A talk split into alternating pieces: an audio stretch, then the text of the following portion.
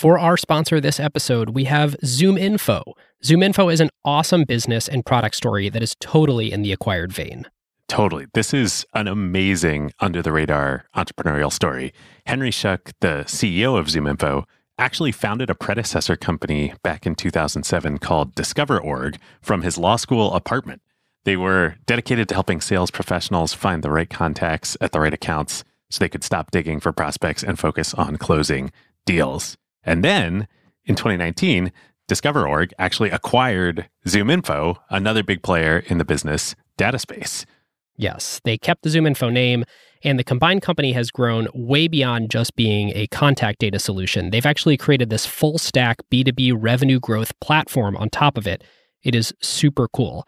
ZoomInfo actually went public in 2020. They were the first real tech IPO after COVID hit, and they have continued to expand their product suite, and they've just done phenomenally well. It starts with the best business data in the world, whether that's company, contact, or intent data, and this data fuels ZoomInfo's actionable insights, engagement platform, automated workflow capabilities, and so much more. It is the single best way for B2B professionals to find their next customer or close their next deal, streamline their operations, and build the best team possible. And best of all, it is all in one place so your revenue teams can collaborate seamlessly and close deals faster. So if you're in B2B and you're wondering how can we drive more revenue and who's not, how can we find, acquire, and grow accounts that are looking for our solution right now? How do we make our sales and marketing teams as productive as possible? How do we automate our go to market motions to both supercharge our growth and save money? ZoomInfo is simply amazing. They now handle the full revenue pipeline from marketing to sales, even ops, all based on the number one ranked business data. Yes, customers include enterprises like Snowflake, Workday, PayPal, Dropbox, Unilever, and thousands of startup and growth companies, 30,000 customers and counting. And here's something really cool ZoomInfo is making their go to market playbook available for anyone to try for free. You want to find out how you can use intent data to target key prospects or how to revive a stalled deal by expanding your buying committee outreach head on over to acquired.fm slash zoominfo to see the ZoomInfo plays and just tell them that Ben and David at Acquired sent you. Yes, definitely. And our huge thank you to ZoomInfo. Hey guys, it's Ben. The audio in today's show is a little degraded since we recorded from Skype, but we're super pumped about the show nonetheless. Bear with us and we'll get the kinks worked out for future shows. Who got the truth? Is it you? Is it you? Is it you?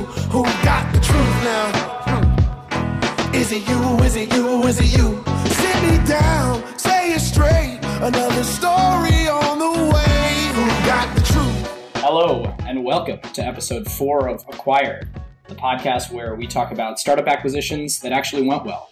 I'm Ben Gilbert. I'm David Rosenthal. And we're here today to talk about the Bungie acquisition by Microsoft.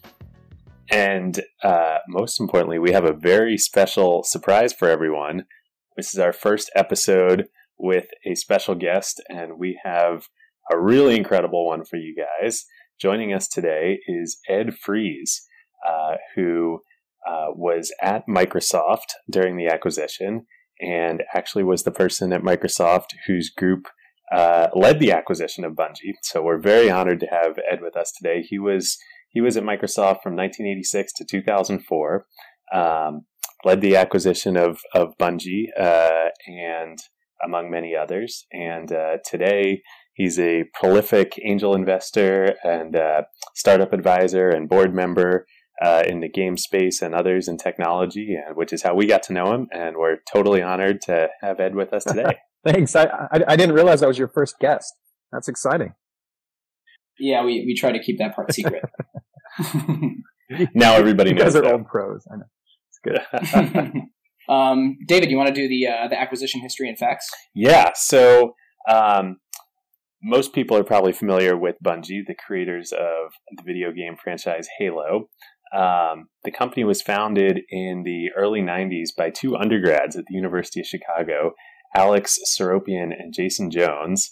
Um, and they uh, made a few games, mostly for Mac, actually, uh, during the during the '90s, uh, including hits such as Minotaur, The Labyrinths of Crete, and others. And uh, Then they had their first breakout success uh, with a game called Marathon at the end of, nine, uh, end of 1994, and then had a couple success, successful sequels and other projects that came out of that. Ben, you have a fun personal history with. Yep, yep. Yeah, actually, my uh, my dad was a uh, reviewer for the Mac users of Delaware of uh, of Marathon, um, kind of in the real early days before it came out, and then as the trilogy unfolded. And we actually he sent me some pictures last night. We actually have um, the uh, the collector's edition box set of the Marathon trilogy for Mac. Pretty cool, and um, uh, and and so that was that was Bungie for most of the '90s, and then uh, in the late '90s, in 1999, they unveiled to great fanfare their next project after Marathon, which was a game that they were calling Halo. They actually unveiled it at uh, a Macworld keynote in the summer of '99, uh, and it was introduced by Steve Jobs himself. Um, and they continued working on it for another year, and then in the summer of 2000, there was a twist and Ed steps in, and uh, and Microsoft uh, on in June of 2000 announced that they were acquiring Bungie and Halo, and um, that Halo would become an exclusive launch title for the forthcoming Xbox console, which was going to launch the next year, um, and uh, everything changed at that moment. so. Ed, thanks again for joining us. Tell us, take us back to, you know, it was 15 years ago now. How how did it all happen? How did it come together? Well, first, I was also a, a, a Bungie game player um, even before I started running Microsoft's game business. I I played a couple games in their Myth series, which was their real-time strategy series, and so I was a big fan of these guys. I, I knew that they did really good work. We we got final approval to um, to make the Xbox at a meeting we called it Valentine's Day Massacre that happened in February 2000. And so starting then, my life was really crazy because I knew that I needed a, a portfolio of, of, games ready for launch in, uh, you know, November 2001, which was less than two years away. Um, normally games take and, and no developers even knew about the xbox at this point right yeah i mean very you know it was it was just an idea before then and and so um, so I was desperate for content, and um, and what happened was uh, one day my phone rang, and it was a guy named Peter Tamte who did uh, biz dev for Bungie, who I'd gotten to know over the previous few years. And uh, he told me that uh, Bungie was in bad financial trouble. Um, they were uh, they were running out of money, and they were likely going to be acquired, if, if nothing else happened, that they were going to be acquired by Take Two. Take Two already owned a third of uh, a third of Bungie from an earlier transaction, um, and he wanted to see if I was interested. Um, the, by the way, there's some debate about this point because also there, John Kimmick was also involved. So there's a, a, a guy named uh, one of our product planners, John Kimmick. His his job was to go out and talk to lots of game companies, and so he was also talking to them at the same time. So I don't know if I talked to him first or John talked to him first, but it doesn't matter. I, Peter called me, t- told me this stuff, and uh, and uh, I said, "Yeah, I'm very interested. I mean, I, I really respect your work, and um, and I'd love to I'd love to hear what you guys are up to." Um, and uh, that was the start of it. Wow, and uh, I mean, I got to imagine th- there were other maybe 15 or 20 or so launch titles for the Xbox when it came out. So, you know, you, you guys uh, did do partnerships and, and, and with, with other game developers out there, you know, was there something special about Bungie kind of, or, or, Halo in particular, or, um, uh, just that you knew these guys were talented and the conversation started and went from there? Did you have other high profile targets that you were looking at? You know, at that time, if any talented developer walked through my door, I was going to try to do a deal with them. because I had I had a big pile of money. That wasn't my problem. I had I had less than two years, and I needed to try to get this portfolio done.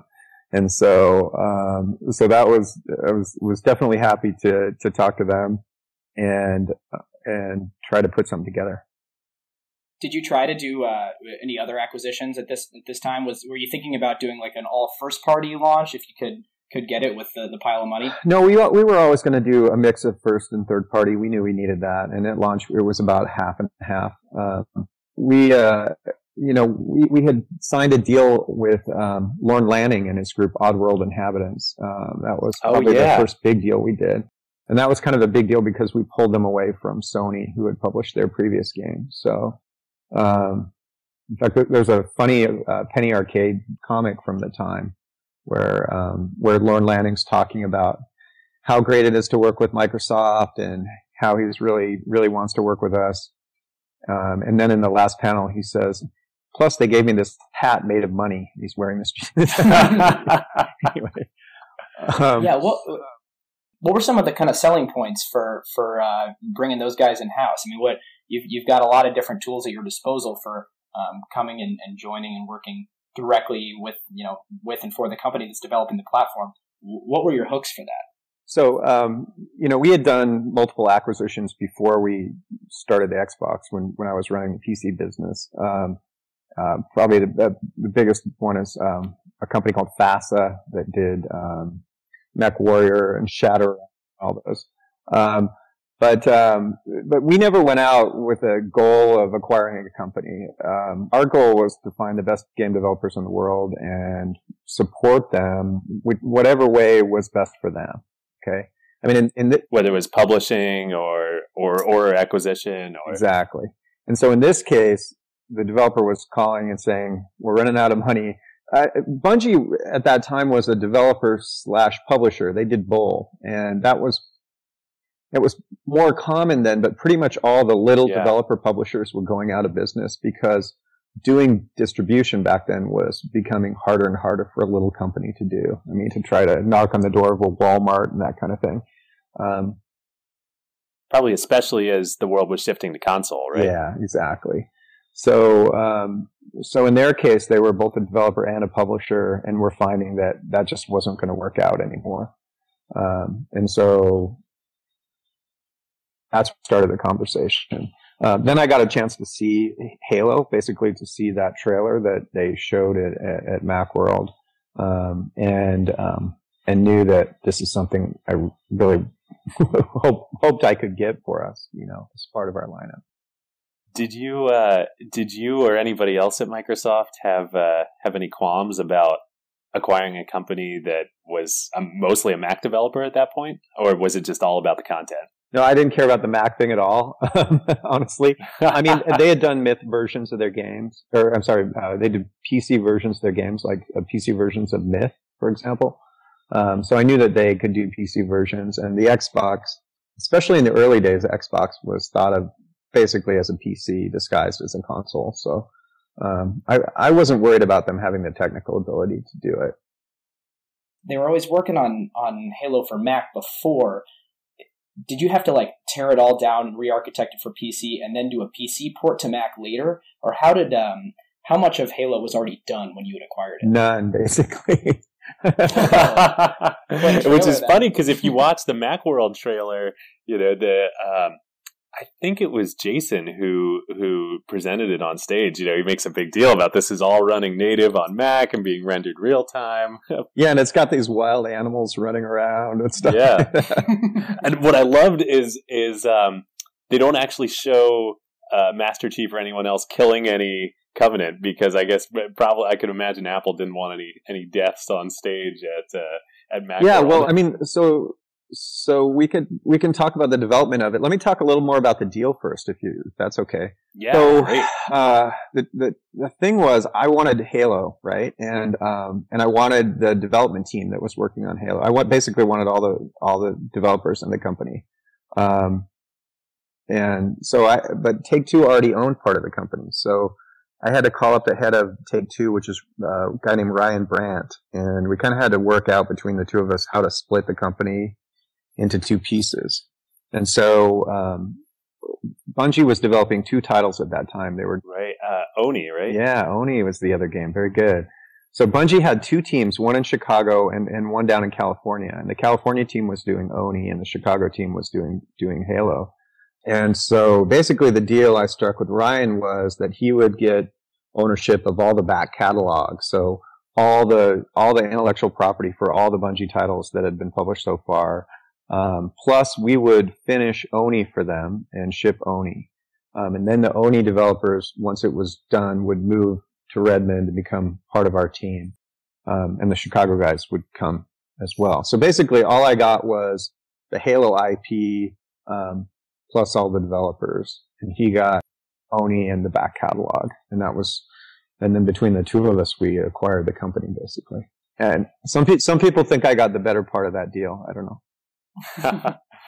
Honestly, at the time, though, you know, you make the best decisions that that uh, you feel like are aligned with each of your incentives, and um, you do the most with what you walked away with. Yeah, and and uh, Ryan was great to work with, and he and I did deals after that. I don't think there were uh, any hard feelings uh, among any of the parties involved in the deal. So cool.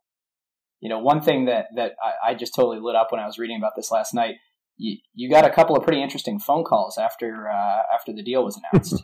yeah, well, uh, I you know when I when I did the deal, I didn't even think about it, but um, yeah, apparently Jobs was not happy.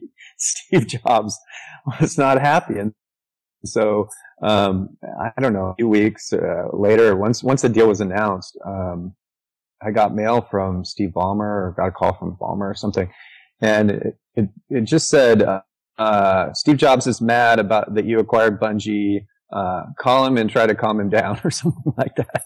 And I'm like, it had this phone number. And I'm like, Steve Jobs' phone number. So, sounds like here's a noose. Go hang yourself. I'm like, uh, okay, I can do this. Uh, so uh, you know, so I dialed the number. How long does it take you to work up the nerve to to dial those? Not very those long, numbers? but I, I had an idea, which was good, which I'll explain in a minute. So I so I, I didn't just call with no idea. I called with an idea, and um, and here's the thing, um, you know, we, the irony of the whole thing was. Um, the whole deal started when Peter Tamte, the biz dev guy from Bungie, called me but when we acquired the company, we had room for everybody but him. We didn't, we didn't have a job for him. Um, and so I felt really bad that he, you know, he was like the one guy out of the acquisition who ended up without a job. But he had told me that he was, um, he wanted to start a Mac porting company.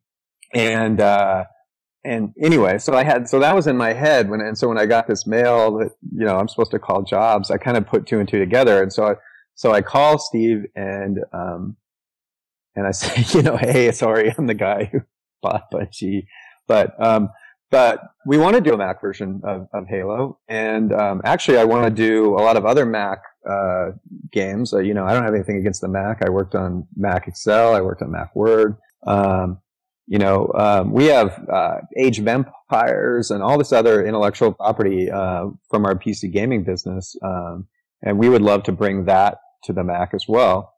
Um, and I know just the guy to do it. There's this guy, Peter Tamte, ex Bungie guy. He wants to start a company to take a bunch of PC games to the Macintosh. Um, and, uh, and Steve Jobs was really friendly on the phone. He said, uh, that sounds great. Here, let me give you a guy on my team. Uh, and he assigned me to somebody on his team to, to work out the deal. And it was a very short conversation and, uh, and a friendly one. Um, so, so it was good. So all of a sudden I had, um, you know, had this deal for Peter Tamte. Apple agreed to fund the creation of his new company, which was really cool. So he had someone to fund his new company, and um, and we were going to get to port a bunch of our games to the Mac. Maybe we'd make some money on that. Um, so it felt like a real a real win. There was just one. Um, there was just one requirement from Apple, and that was that um, Alex Seropian and I uh, show up to the next Macworld and be on stage with Steve Jobs to announce this new partnership. so, so I, I, I, mean, I, I was a little nervous about being a, a Microsoft guy going on, uh, on stage in front of like 10,000 Mac people.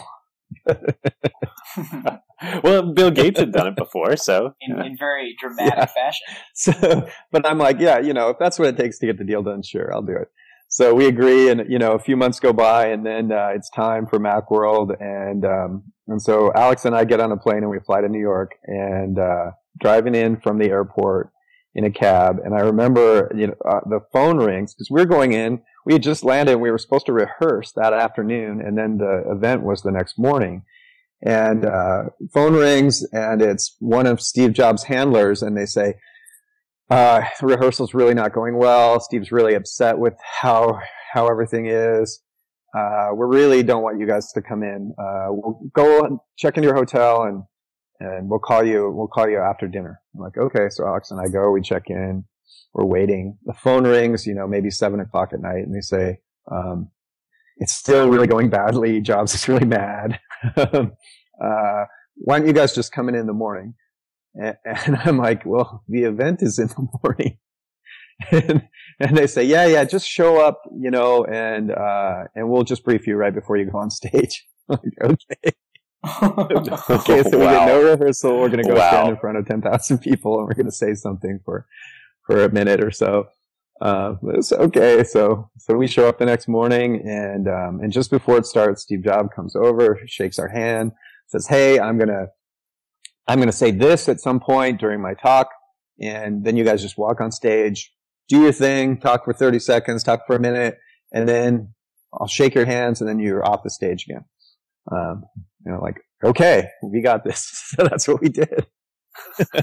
so you, you guys basically got to wing it on stage. We totally winged it.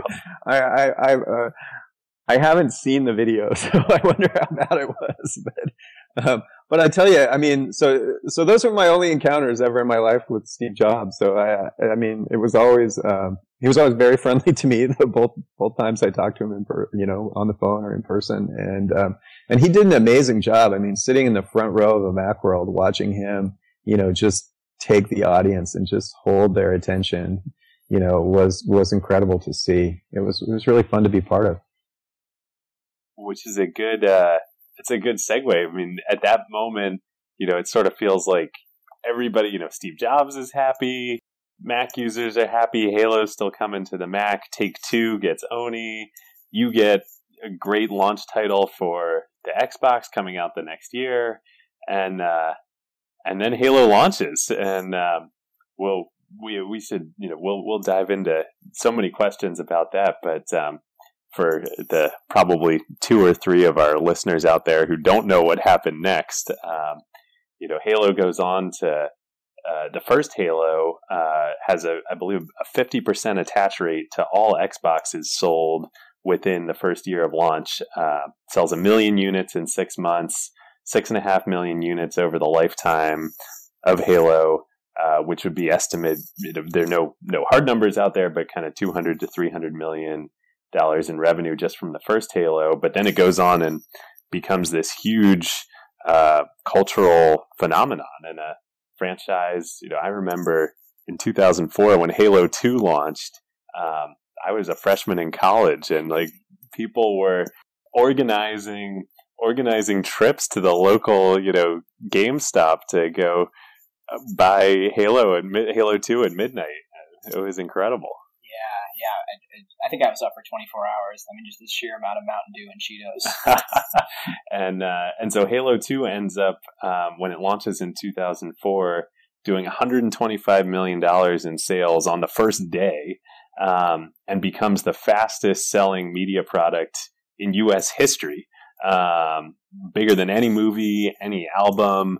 Um, really, it was a, an incredible moment for video games in in and technology in general. Um, and uh, and then the, the kind of the rest of well, I, I, would say the rest of the story is history. Would would love to bring Ed back in, and uh, you know the Bungie story takes a few interesting turns along the way. But um, but first, Ed, I mean, when you were you you were desperate, you needed content for the launch.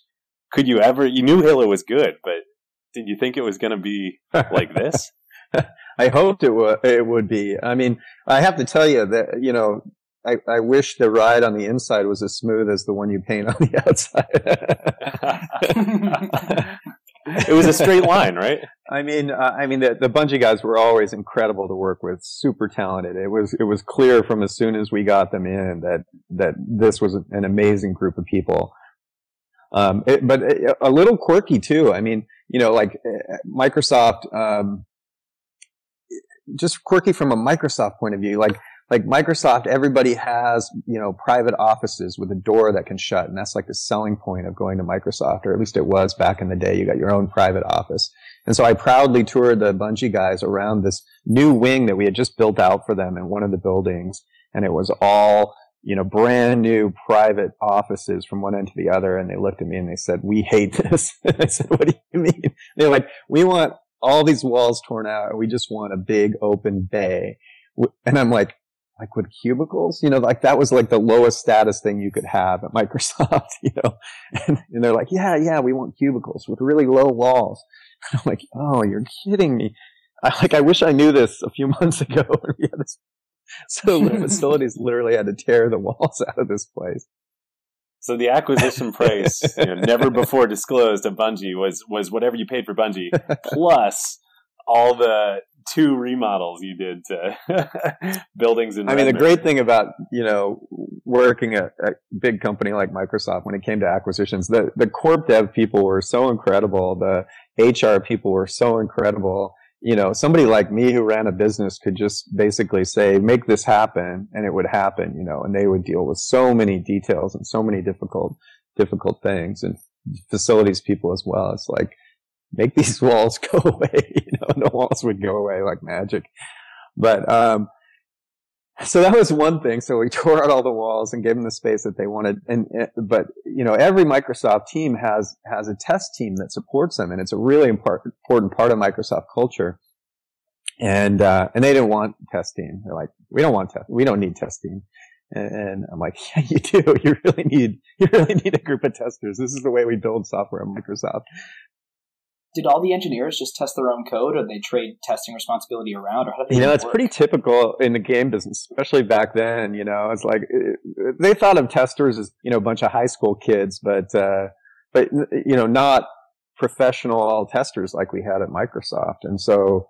Uh, uh, oh, the other thing the Bungie guys wanted was they wanted secure access to their area. They wanted the only Bungie people, and I, and I suppose me and a few other people could get into their area. So they had these doors that, you know, that were needed card key access to get into. And so anyway, they, they didn't want the test team. I'm like, fine. I'm going to, I'm going to give you a test team and I'm going to park them right outside your secure doors. Okay. So they're going to sit right outside, right outside your doors. And what happened was that test team was run by a guy named Harold Ryan, and um, and the test team really proved themselves to Bungie over the period of that first Halo. They they showed them what a group of professional testers can really do. And like, like an example is they built a giant render farm out of a, a, a big pile of Xboxes, and the render farm brought the time to build to make a new build of Halo down from I don't know eight hours to a half an hour or something like that. Um, so it, it, you know, so the next between Halo One and Halo Two, they moved that wall, that secure wall, to the other side of the testers, so that now the testers were part of the family. So, how's that? How's that for tangible success? And and, yeah. and you still even even with the addition of testers, though, I mean, one of the things that I think is um, so incredible about Bungie is later on in Bungie's history, in in 2007, it ends up getting respun out from Microsoft and. Uh, when that happened, there were only 120 people working there. I think, including the testers. Yeah, do, you, do, you, know who the president incredible. of Bungie is right now? Harold Ryan. Oh, no. oh really? How about that? That's yeah. awesome. Embracing testing. So anyway, um, so that's a story for you. Um, when when we first started showing Halo around uh, to the game press, um, there was a lot of skepticism. Um, they, you know, they were wary about Microsoft entering uh, the console business to begin with. They thought we really didn't understand console games, which was true. And then we're really excited to show them a first-person shooter, which is a PC genre. You know, uh, looks like a PC game, and, um, and they're like, you know, this isn't Mario, this isn't Sonic, you know, this is just proof you guys don't get it. Um, so we got a lot of pushback from the press, uh, actually. Um, E3 2001, uh, we we we only had half speed graphics cards in the in the machines that we had at that time, and so it didn't show that well on the show floor. There was more kind of rumbling in the press. Um, there's there's Penny Arcade uh, comics from that time where the Penny Arcade guys are really down on the game. Um, I, I, I, don't know if I can swear on your podcast, but one of them just says Halo is shit. Uh, and, and, so and so coming into launch, it was very unclear whether Halo was going to be um, our hit title. I mean, we you know we were all playing it, uh, you know, after hours and saying, you know, is this game as good as we think it is? Because this seems amazing. Um, but we're kind of all PC gamers, you know, and we're well, maybe we're drinking our own Kool Aid here. You know, maybe console gamers won't want this kind of a game. Did you have to, in preparing for the launch, establish what was going to be your flagship game for varying marketing channels and, and the way that you're talking about the platform and what you're showing off, or did that sort of organically fall out after you released? No, absolutely, games? we did. We, you know, because we had a certain uh, marketing budget, and probably the biggest thing we had to decide was which titles were going to get TV. Um, and, and, the TV budgets, you know, we could afford to do TV for just a couple titles. Um, and so, um, Oddworld and Halo ended up getting uh, basically equal treatment at launch with big TV campaigns from us. Um, and you know, Oddworld was kind of our well. This is a developer's known to console world. Uh, you know, I, I, should say the game the game was called Munch's Oddysee. Uh, Oddworld's a company, but um, you know, so that and then Halo, and that's kind of the way we're we're sort of not sure, you know, which of these games is gonna is gonna do best yeah. for us. Yeah, still not sure. in, in in sort of that like early launch stage like that, it, how do you know and how fast do you know which of those two is going to? Well, once things start to sell and you know reviewers get their hands on it, it becomes becomes clear really quickly. But especially back in in those days, there were there were a lot of things that um, had a lot of lag when it came to marketing. So you know any, anything that was in print, for example, you know, it was maybe a three month delay. Uh, if you wanted to be in um, in mailers uh, or not not mailers, but um, like uh, say like a Christmas catalog that gets inserted and insert into um, newspapers and stuff like that, uh, magazines. It was all like three months or four months. Uh, so we, we, always had to commit to the marketing team three or four months in advance when a, a game was going to ship. And then if we weren't there, if, if, one of these circulars ran, but the product wasn't available in store, we could get fined, right? Um, so that was always, that, that was always built into our development process. Um, but it's not like today where information just goes boom out there right away and you can make changes right away. Uh, it, there was, just, I mean, there was actually stuff printed with ink, you know, and sat in warehouses. Yeah. Hard to imagine. What, um, I'm, I'm curious. I really want to ask, especially because the whole theme of our show is thinking about technology and um, while there's certainly a huge element of you know both Bungie and Halo and and our very first episode we did Pixar um, of just content and creativity, there also is a, a, huge element of technology in Halo and Bungie and new technology. And I'm curious from your guys' perspective, you know, to me, um, the story that I write in my head is, you know, the, the single player experience of Halo is is good. It's you know, great. I'd buy the game, I'd play it, but what made Halo was multiplayer and and networked multiplayer. Yeah, I, I remember buying a router specific. Actually, no, I didn't buy the router because I went through my dad's old bin and got one. But uh, doing a router and stringing four Xboxes together in my friend's basement, yeah, four Xbox Live. So the only way to do that, that I think every high school kid in America did that at the time. That's exactly right. I mean, um, it was um, one of the only games that you could do that, or you know, where, because Xbox Live didn't come out for a year later, right?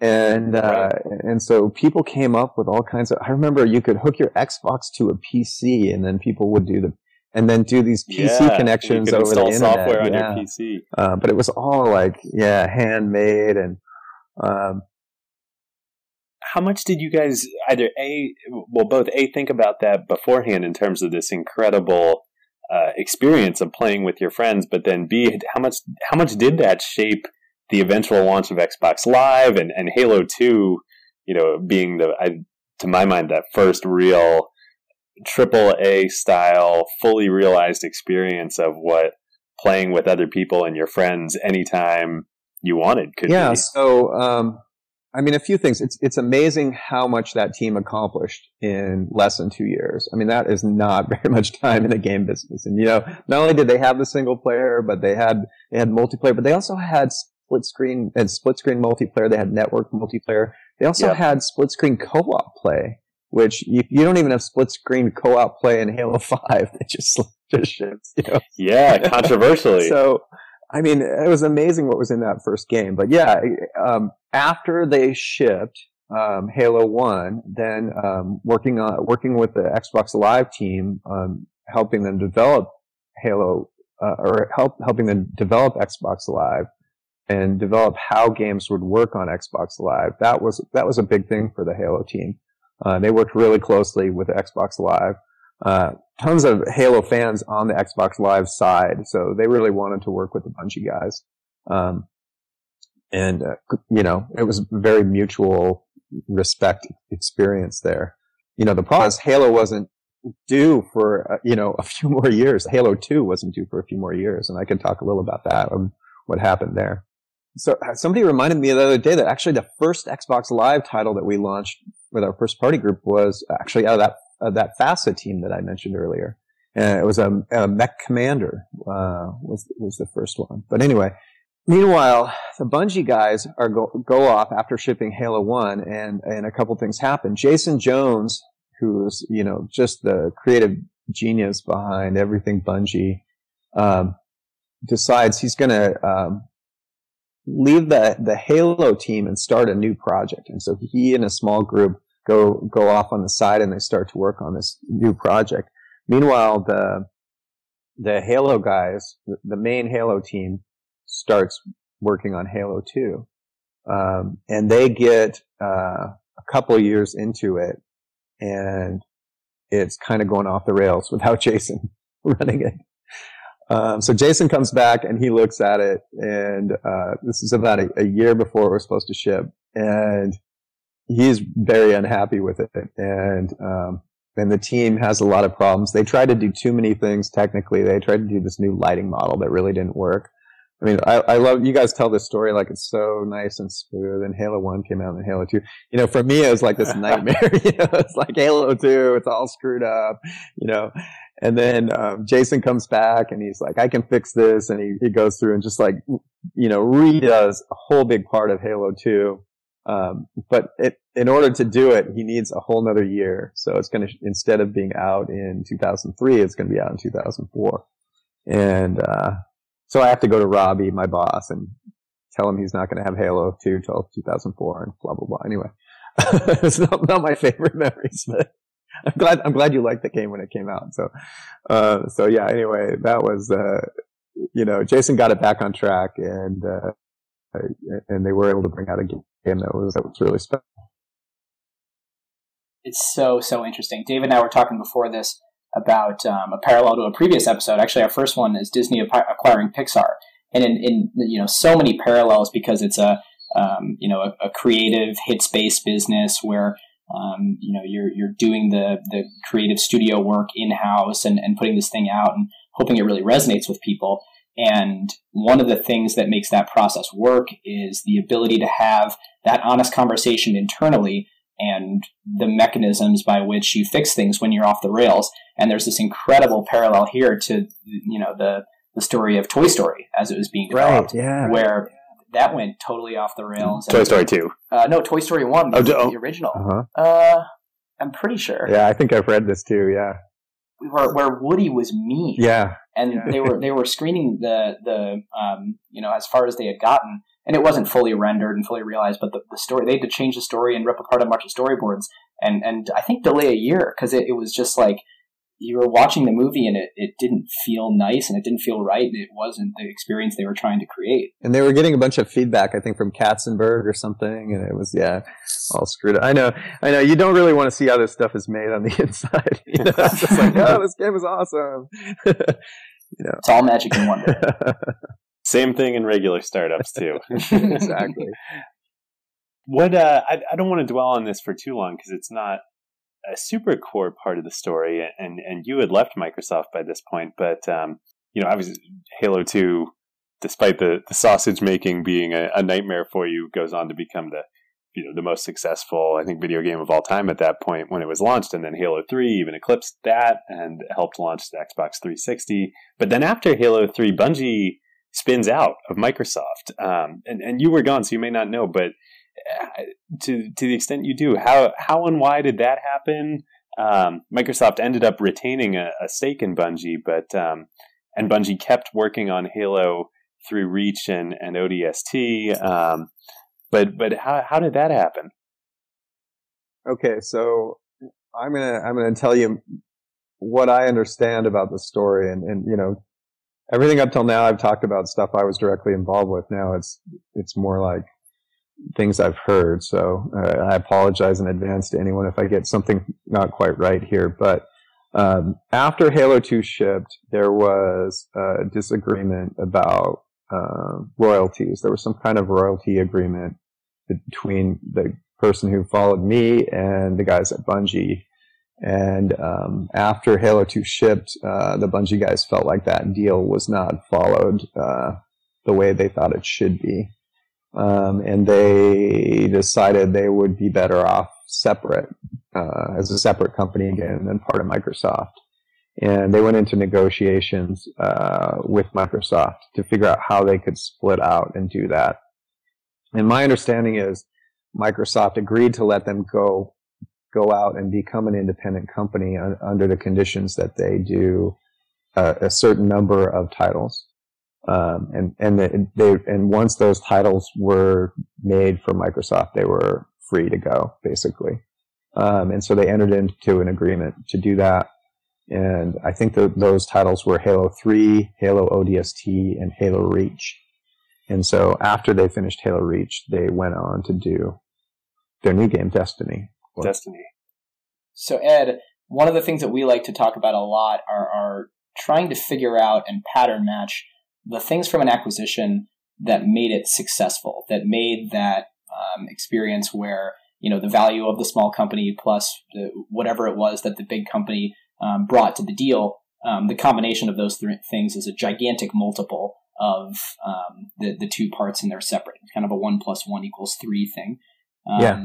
Yeah. What characteristics, and you know, what actions and what things transpired that made this so successful? Well, I think you know most game developers pretty much feel the same, which is like I just want to make an incredible game. You know, I want to have the resources to make the game that I have in my head, you know, and, and then I want, want to see it have an honest chance to reach its, its market, right? To reach as many people as possible. So, um, you know, if you think about, uh, trying to do that as a little struggling independent company like Bungie was versus trying to do it under the umbrella of Microsoft, that's about to launch a brand new console and has a $300 million marketing budget and it's going to, you know, make a lot of noise about this new platform. I mean, that's, um, that's a big opportunity for someone to, to, to um, have their, their ideas and their, you know, their creativity right along with that, with that big push. Um, so that's, I, that's, I think what's in it for a, a game developer to want to, to want to team up and be part of, part of this bigger thing. Um, I, I, think the challenge along the way is, um, and, you know, and this is something we always, you know, I worried a lot about and we, we worked hard on is how do you, I mean, one of the things that makes these teams special is they have their own unique culture. Like, you know, that's what you should hear when I'm, when I'm saying Bungie wanted to rip out the walls because they worked super collaborative, collaboratively as a team. They wanted the programmers and the artists and to all, be able to just shout to each other across this room, you know. Um, and, and by the way, if you go to visit Bungie's office now, it's in this giant, what used to be a movie theater. And it's a giant bay. It's still completely open because that's part of their culture. You know, so how do you integrate something creative into a bigger company like a Microsoft and still protect it so that it can have its own unique culture? I think that's really the challenge of management that's running something like that. Yeah, and there's obviously a tension you have to manage there between you know efficiencies of the the larger business um, and respecting the culture of the smaller. Did you struggle at all with the decision to move them to? I didn't, but it, uh, in retrospect, I probably wouldn't have done it later. Uh, we went through multiple other acquisitions over time, and you know, I think, I think the more you can do to, to preserve the culture of the company, um, the better, uh, because I think that's, that's really what makes them unique. And that uniqueness, at least in the entertainment world, is, is really important. Um, you know, it expresses itself in the product itself. So, you know, I, I like to talk about how, you know, I had these two, two really great teams who worked for me. One is, was called Ensemble Studios and they did the Age of Empires series down in Texas. And another, the, you know, the Bungie team. And if, if you looked at the cultures of those two companies, they were almost diametrically opposed. Like if you wrote their values hmm. down, you know, there would be like opposite lists, you know, like one would like Bungie would be like we're hardcore, you know, and and um, and, and ensemble would be we're a family, you know, and, you know, and uh, you know, I, I don't know stuff like that. It would just be really different, um, and uh, and and that kind of taught me that it's not that there isn't like a culture that works. You know, it's it's like having a culture is what matters. It's not which culture you have that matters. You know, having a strong culture that attracts spe- you know, specific people that fit within that culture and really enforcing it and really making it, you know, that, that culture ends up just expressing itself in the product. I don't know how else to say it. So yeah, it's it's so cool to hear you say that because um, that's such a uh, been a core theme of of our whole show and and oh. part of the reason we decided to do this. oh, know, good. I haven't heard any other episodes, so yeah. Well, you know, we, we we talked about we talked about Pixar. We we've done uh, Instagram, and we've done Twitch, and all of those are were companies that when they were acquired had a very very strong culture that's um, so far at least with all of them um, been allowed to remain independent, and they've all thrived hugely. And and you know for us, I think a big takeaway has been um, the importance of doing that when you you know when you have a great culture that's when great things get yeah created. i mean i think one of the things was we were able to bring um, those two Bungie teams together though you know, the Chicago team and the California team together in one spot. And, um, we needed that, I think, to get the Halo work done. So maybe, maybe in that case, it was the right thing to do. But in general, it, it, it's not, it's not always the right thing to do. And then the challenge you have in a bigger organization is what, how do you integrate with the other parts of the company that need to work with you? Um, I, I had gone through a process of integrating marketing into my game teams when I was doing PC gaming business. And I, and even though the marketing guys didn't technically report to me, they were integrated and sitting with my teams all through the, all through the organization. And then after Xbox came along, um, there was all of a sudden this kind of bigger Xbox organization, and uh, and the head of Xbox marketing wanted to have all his marketing people under him sitting in his building. So they all got pulled out. And I think it was a really bad decision because, you know, they, they, they really got separated from the, from the teams. And, um, all of a sudden it was sort of an us and them kind of thing rather than that we're all working together. We do different functions, but we're all trying to do the same thing. I mean, an, example of that would be the first, the first TV ads came back, uh, from the agency for Halo and we showed them to the Bungie guys, and they hated them. They really, really hated them. You know, there's a guy running around with a gun and he's shooting stuff, and they're, you know, and you might think, oh, that's what Halo is about. You know, to the Bungie guys, that is not what Halo is about at all. You know, for them, Halo is like the quiet before the storm. It's that epic long vista that you see and realize you're going to be heading there later. You know, it's, that it's the original yeah, theme music. Yeah, it's the music. It's all that. So we had to like way back and try to try to fix this, you know, TV commercial. But that's the kind of stuff that happened when, you know, when there isn't this integrated team working together all the way through so that they really understand the vision for the product. Yeah, it's it's so interesting thinking about um, just just from my time at Microsoft when we kind of had the the one Microsoft reorg and went went functional from divisional. And where's the appropriate place in the hierarchy to to separate um, into divisions versus functions. So with functions being you have all the marketing people together for all the business groups and all the tech people together for all the, all the business groups versus you know having these sort of family units of these separate divisions where everyone's totally integrated. Right. And it, right. It, sounds like um, you know at least in this kind of creative endeavor space the, the, divisional kind of works better and, and all the different functions need to be super tightly integrated with each other. You know i was at microsoft 18 times 18 years i mean so i don't know how many times i saw that organization that reorg happen back one way and then back the other and back one way and back the other you know it's like the grass is always greener, you know. It's like uh, yeah. one, one, one way has a certain set of problems, and the other way has a different set of problems, and so it seems like they just toggle back and forth between the two. I I don't really understand it, but well, one of the things we do on our show uh, that that we really enjoy doing is um, three segments in particular that we can run through quickly. And Ed, we'd love uh, we'd love you to participate too. Um, uh, the first is that Ben and I each assign a category to the acquisition. And the kind of five we've identified, we could find more that break out of the box, but the five we've identified are people, technology, product, business line, or, or I guess four. The fifth is, is other wild card. But yeah, uh, you know, for, uh, for me, uh, it's interesting. I really pegged um, Halo and, and Bungie as a product acquisition for Microsoft. Um, but it's interesting, you know, hearing you talk, Ed, it's really, um, I think you've given a lot of uh, data to support people as well. Um, ultimately, I think I'm going to stick with product uh, simply because um, more than anything, you know, because of the spinout that ended up happening later on and Bungie going on to um, to leave Microsoft and that DNA to leave Microsoft and um, and Halo sticking behind as as a product for for Xbox. What, what would you say, Ben?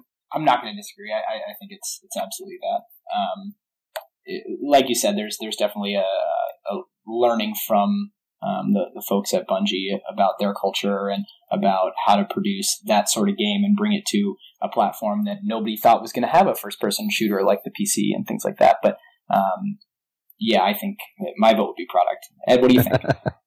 I'm sticking with the people for sure. I mean, I, I, mean, you know, it's one thing to create a franchise, and it's another to um, to continue it. Is one thing I'd say. You know, and these are the people yeah. that that created Halo. You know, out of out of nothing, and so um, you know, it's true. There's a different team that's that's moving Halo forward now, and um, and and they've added a lot of interesting new things to the to the franchise. But Bungie created it. You know what I mean? Yeah. And then they created Destiny, which I also think is very good. So I don't know. I, I just always fall on the side of, of the people or what, what really matter in these companies. Well, one of the one of the pieces of feedback we've gotten is we need more disagreement on this show. So, all right, uh, this is great. We're going to bring people in like you yeah. to disagree with us. You're welcome back anytime. if, if David and I keep agreeing, we'll just bring in third third parties that can gang up on us. Yeah. Okay. Uh, second to last, uh, second to last segment. Um, this is my favorite. We talk about um, because this is about technology acquisitions as a whole. This show, um, we talk about is there an underlying kind of generalizable and broader theme in technology um, that this acquisi- acquisition embodies or represents? Um, for me, and, and this is why I thought Destiny was a great seg. Um, you know, for me, the Bungie acquisition represents the power of whenever there's a platform shift in technology, and that happens very discreetly in the gaming industry, where you know first it was there was early PC gaming and early consoles, and then consoles really became dominant with with the, the age of of Xbox and PlayStation Two.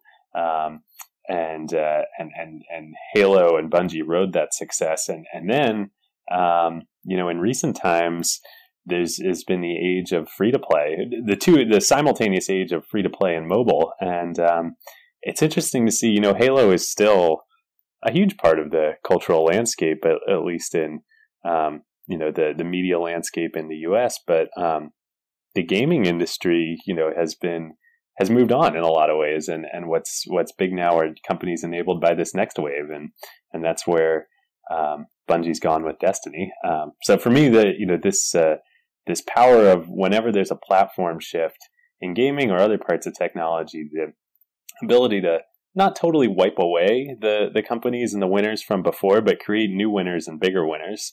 Um, I think Halo and Bungie represent that really well. Yeah, I'm I'm gonna I mean, I see it maybe a little differently, but kind of I pick I'll pick the same milestones as you. You know, for me, it was the time when you know the Bungie acquisition happened at a time when uh, the publishers were getting bigger and there was consolidation among the publishers. So uh, it was getting this. There was this, this economy of scale of being big at that time. You know, and that Activisions and Electronic Arts and Take Two's and Microsoft's had an advantage, and the little kind of mom and pop developer publisher uh, was was going away. Bungie's an example. Another acquisition we did uh, was a company called Access Software that did our golf and tennis and and other games. Um, and um, so there's you know these things start small and then they you know they get get somewhat bigger and then at some point um, you know economy of scale really matters. Scale really matters, and then uh, you start to see a lot of acquisitions. And, and so that, that was what was happening kind of in the, you know, uh, around 2000 when this Bungie acquisition happened.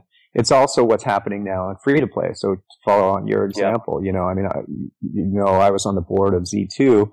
Z2 was, yep. you know, really early free to play company.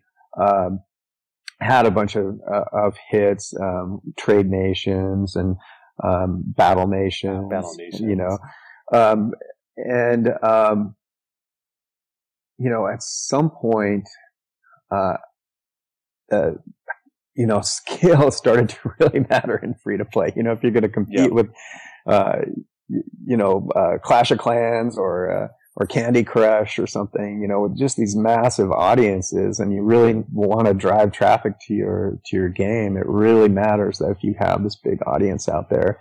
And so it was getting harder and harder for Z2 to compete. And, you know, just like Microsoft bought Bungie, it, it made a lot of sense for King to buy Z2. So I think, you know, this, there, there's kind of cycles to this stuff and we see it, you know, over and over again. It's, you know, maybe it's not just one platform shift. Maybe it's, you know, just a, a natural evolution of each market, right? As some new market comes, you have a lot of little guys at the beginning, a lot of experimenters, and then, um, and then change over time. And with that, I'll, I'll kind of take us into our, our last section where we render a conclusion. Grades A through F, you get pluses and minuses. And I'll kick it off by asking you a question, Ed. Do you think that the Xbox would be the success that it is today if the, the Bungie team and, and your team didn't pull off this acquisition? I really don't. I mean, I think I think uh, Halo is hugely important to the success of, of Xbox. Uh, I don't know if there would have been an Xbox 360 if there was no Halo with Xbox. So I think it was incredibly important. Famously, Microsoft criticized for years and years and years of um, you know not not making money on Xbox and it not being something the company was serious about. And then you know where we see where it's gone today and kind of um, being part of the same platform as Windows and doing so much more than gaming and, and the company really taking the, the whole thing seriously and, and combined with the HoloLens and a lot of other future bets they're making. Um, Minecraft, future episode. Yep, yep. Um, really paving the way for the future of the company. So it's, it's pretty amazing to hear how important it was to well, the creation of the platform. When I went to work on games in, in the mid 90s, uh, I, I was leaving a successful career in office. I'd been there in 10 years. And I was told a couple things. I was told that I was committing career suicide and I was told, uh, why would you leave office, one of the most important parts of the company, to go work on something no one cares about? and that was, uh, wow. that was a great motivator for me to go, go make games, uh, be an important part of, of Microsoft. And so. I think you could argue a lot more people care about, uh, maybe not a lot, at least as many people who care about Office care about games today. yeah, I think, I think it's an important part of the company. I'm proud of that it's funny. This is like the part of the show where I uh, always bring in Christensen, but like, boy, does that sound like low end disruption. Even in your career, right? You're you're leaving to go and play with the thing that nobody can take seriously, and it's a total toy. And how could it ever get big? And this is the thing that matters, and it's the Titan that's been trucking along forever. It's uh, it's just so reminiscent of of every you know startup that comes out of nowhere, and then suddenly nobody can understand how everyone's taking it seriously, and it's such a gigantic market. Well, as you know, I, will just say it's fun to be part of that. You know. yeah. Yeah. All right. Well, A plus. I, I showed my card. yeah. Um, Talk me off the ledge, David. This is uh, this is, well, we'll let we, we'll let Ed go last here. You know, I've been struggling with this one, uh, and not just for creating disagreement for the sake of the show, but um, this acquisition. Um, really, any perspective you look at it, you know, and that that one that, that Ben, you and Ed were just talking about is such a powerful one. Um, look at it financially. I mean, over the lifetime of the Halo franchise, and there's no way anybody could have foreseen this at the time, but it's made over five billion dollars in revenue um, just from game sales alone. That's before merchandise. That's before uh, movies. That's before machinima, uh, which was a whole nother category that Halo really helped launch. Um, although Microsoft didn't monetize by it, so you know, really any dimension you look at it, it's an incredible acquisition. Um, the thing that I just you know I struggle with a little bit, I come back to the spinoff and I think about what um, what ha- both Halo and um, Xbox and Bungie, what all three of them could have been if um, that creative team had really continued being a central part of Xbox and gaming going forward. And and it, for many years, you know, while mobile was was rising and while free to play was rising, uh, Halo wasn't part of it. Um, and uh, I don't know. I think about what it could have been. So obviously, it's really great acquisition. Um, I think I removed the plus because of that, so it's an A for me. So wait, your argument is that um, I, I argue that there's some unrealized potential here. Nothing against you, Ed, but yeah. Do, No, do, you- do you think it's because it spun out. You're you're saying because they lost it again uh, that they that Yeah. yeah, uh, you know, in 2007, which ended up being was the the the very top of the console market, uh, or at least close to it, before the next wave was coming, and right then, um, Microsoft lost Bungie. So are you blaming the the Microsoft missing mobile on them not? Windows Phone is a direct result of the Bungie spinout. Then, well, even even mobile gaming, right? Like Microsoft never never had a you know they, they have this incredible presence in in um, console gaming, and like when I'm sitting there screwing around on my phone playing Clash of Clans or whatever, like it's it's not a Microsoft property. Yep. Do, do you think that um, there's like unrealized potential if that team had stuck there that they I don't know. I don't know. Maybe not, and maybe maybe um, maybe even Destiny never would have happened within Microsoft. So I don't know. But I look at Halo today, and I think, um, and maybe it's just the natural course of things. But I, I uh, it's not as culturally relevant as it once was, and not as relevant to video gaming as a whole as it once was. And Um, okay. Well, uh, a few things. Uh, Microsoft had a right of first refusal on Destiny, so they could have they could have poached it if they wanted to. So, um, whether they made the right choice on that or, or not, I guess time will tell. But um, just that's just one thing to think about. Um, I was probably involved in a dozen or so acquisitions, big and small, at Microsoft, and uh, definitely the one that went the best was uh, acquiring Bungie. So I'm I'm not going to give myself an A plus, but I'll give myself I'll give, I'll, gi- I- I- yeah, you- you're grading yourself here. I- so. I'll go- I'll go with A because this was the number one one that I was involved with. oh, sounds good to me. And you know, it's kind of funny. Like we, we throw these arbitrary grades around, but it's sort of just a framework for us to get to to uh, dig in a little bit and, and think about what could have been or what was unrealized. Sure. Yep. If. Yep. Thank you, Ed. We really appreciate all the time. Uh, super special treat both for us and our listeners. And uh, like I said, you're welcome back anytime to disagree with us. Hey, Thanks a lot. It was really fun to be part of this. Yeah, we appreciate it. And for listeners, um, uh, we are Acquired FM on Twitter. Yeah, sorry this one went so long, but I just got real into it. So many great moments. Thanks again, Take it Ed. easy, guys. Who got the truth? Is it you? Is it you? Is it you? Who got the truth now? Huh?